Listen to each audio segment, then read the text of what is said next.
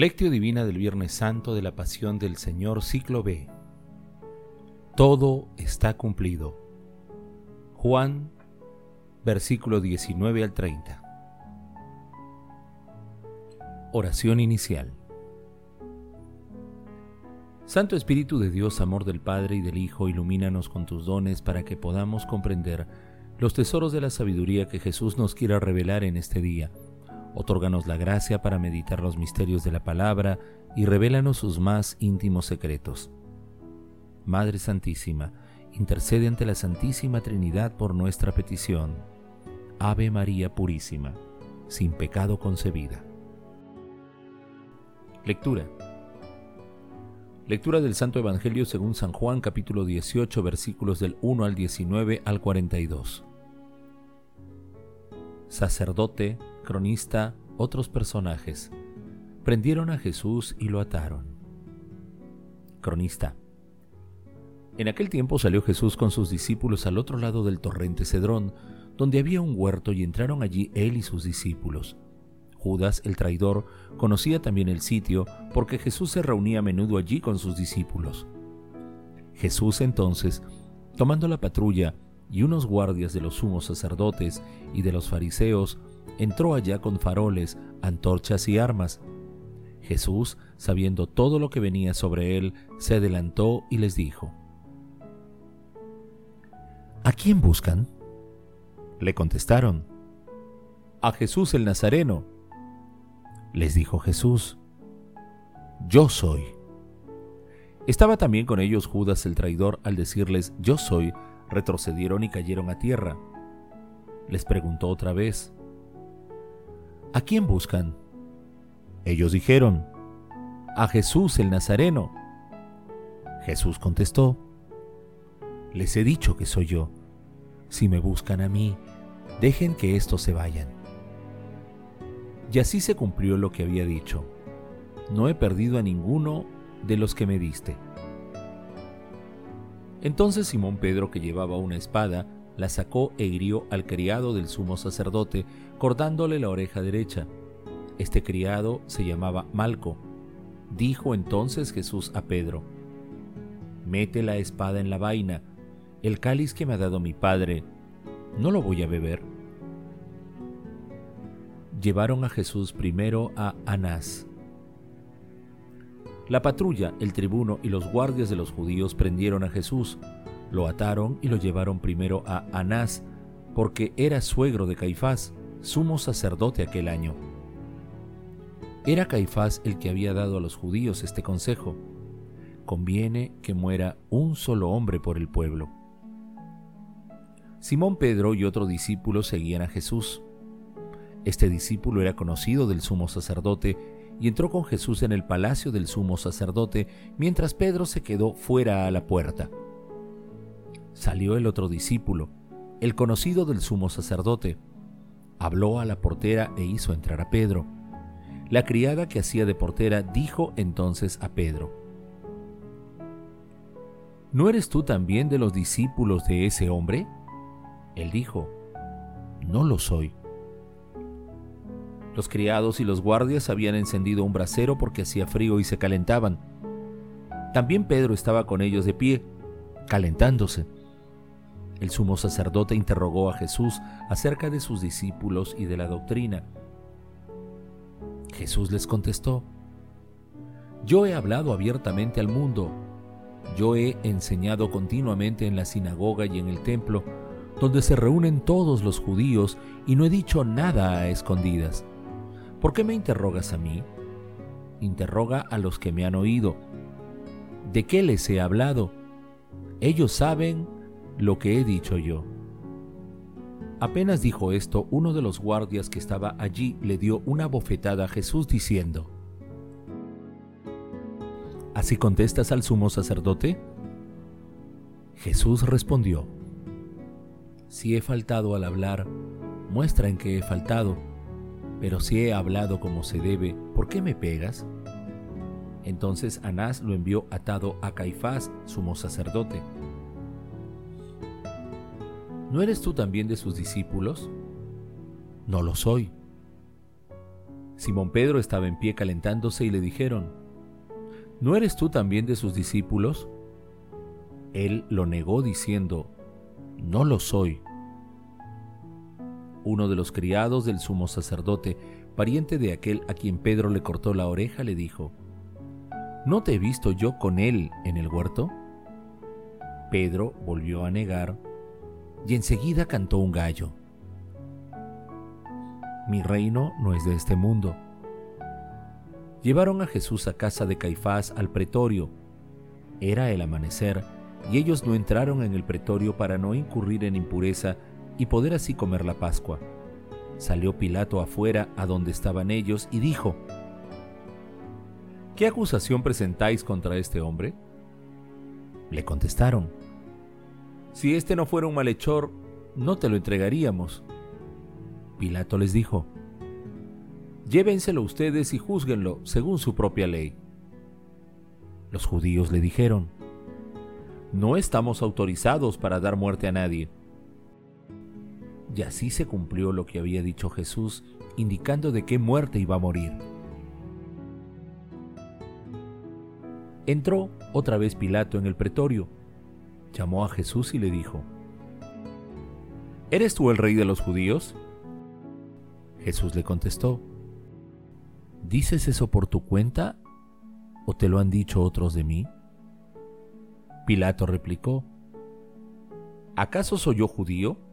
Tu gente y los sumos sacerdotes te han entregado a mí. ¿Qué has hecho?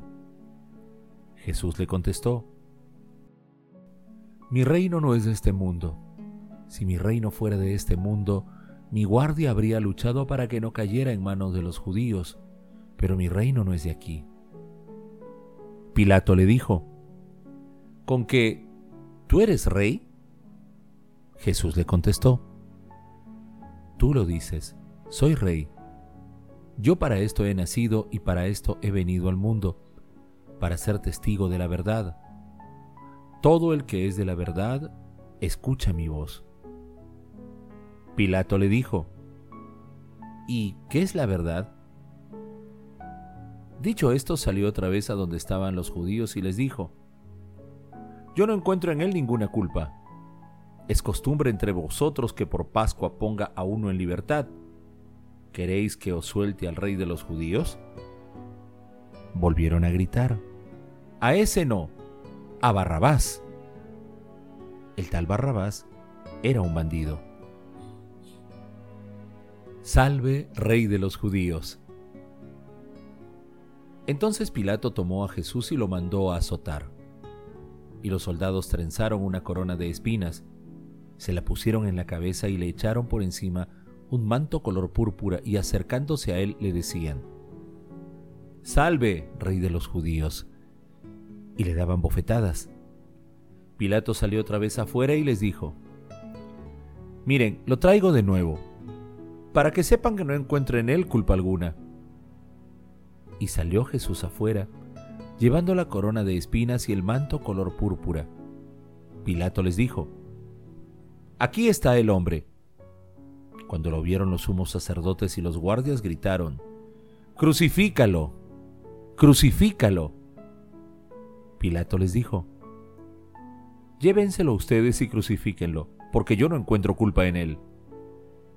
Los judíos le contestaron, nosotros tenemos una ley, y según esa ley tiene que morir, porque se ha declarado hijo de Dios.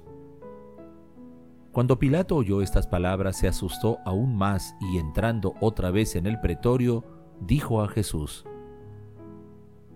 ¿De dónde eres tú? Pero Jesús no le dio respuesta. Y Pilato le dijo, A mí no me hablas. ¿No sabes que tengo autoridad para soltarte y autoridad para crucificarte? Jesús le contestó, No tendrías ninguna autoridad sobre mí si no te la hubiera dado de lo alto. Por eso el que me ha entregado a ti tiene un pecado mayor. Fuera, fuera, crucifícalo. Desde ese momento Pilato trataba de soltarlo, pero los judíos gritaban, si sueltas a ese no eres amigo del César. Todo el que se declara rey está contra el César. Pilato entonces al oír estas palabras sacó afuera a Jesús y lo sentó en el tribunal, en el sitio que llaman el enlosado, en hebreo Gábata. Era el día de la preparación de la Pascua hacia el mediodía. Y Pilato dijo a los judíos, Aquí tienen a su rey. Ellos gritaron, Fuera, fuera, crucifícalo. Pilato les dijo, ¿acaso voy a crucificar a su rey? Contestaron los sumos sacerdotes, no tenemos más rey que al César. Entonces se lo entregó para que lo crucificaran. Lo crucificaron y con él a otros dos. Tomaron a Jesús y él cargando con la cruz salió al sitio llamado de la calavera, que en hebreo se dice Gólgota donde lo crucificaron, y con él a otros dos, uno a cada lado y en medio Jesús. Y Pilato escribió un letrero y lo puso encima de la cruz. En él estaba escrito, Jesús el Nazareno, el rey de los judíos. Leyeron el letrero muchos judíos porque estaba cerca del lugar donde crucificaron a Jesús y estaba escrito en hebreo, latín y griego. Entonces los sumos sacerdotes de los judíos dijeron a Pilato, No escribas el rey de los judíos, sino, Este ha dicho, soy el rey de los judíos. Pilato les contestó, Lo escrito, escrito está. Se repartieron mis ropas. Los soldados, cuando crucificaron a Jesús, cogieron su ropa haciendo cuatro partes, una para cada soldado, y apartaron la túnica. Era una túnica sin costura, tejida toda de una pieza de arriba abajo, y se dijeron, No la rasguemos y no echemos a suerte, a ver quién le toca. Así se cumplió la escritura.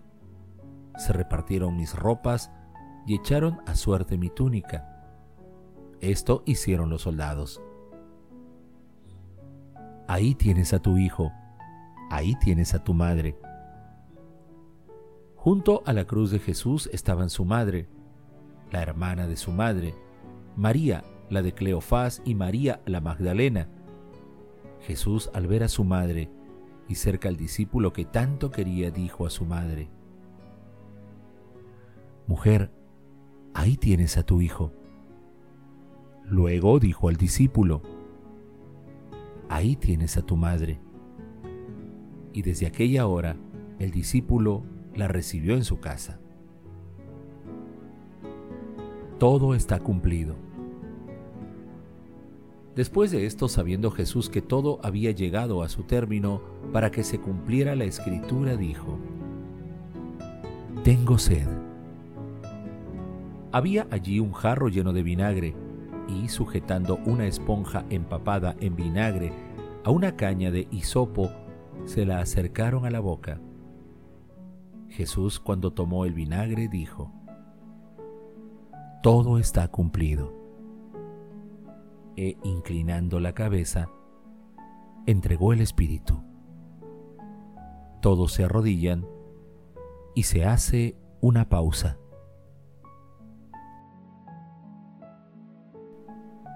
Y al punto brotó sangre y agua. Los judíos entonces, como era el día de la preparación, para que no se quedaran los cuerpos en la cruz el sábado, porque aquel sábado era un día solemne, pidieron a Pilato que les quebraran las piernas y que los quitaran. Fueron los soldados, le quebraron las piernas al primero y luego al otro que habían crucificado con él. Pero al llegar a Jesús, viendo que ya había muerto, no le quebraron las piernas, sino que uno de los soldados con la lanza le traspasó el costado, y al punto salió sangre y agua. El que lo vio da testimonio, y su testimonio es verdadero, y él sabe que dice verdad, para que también vosotros creáis.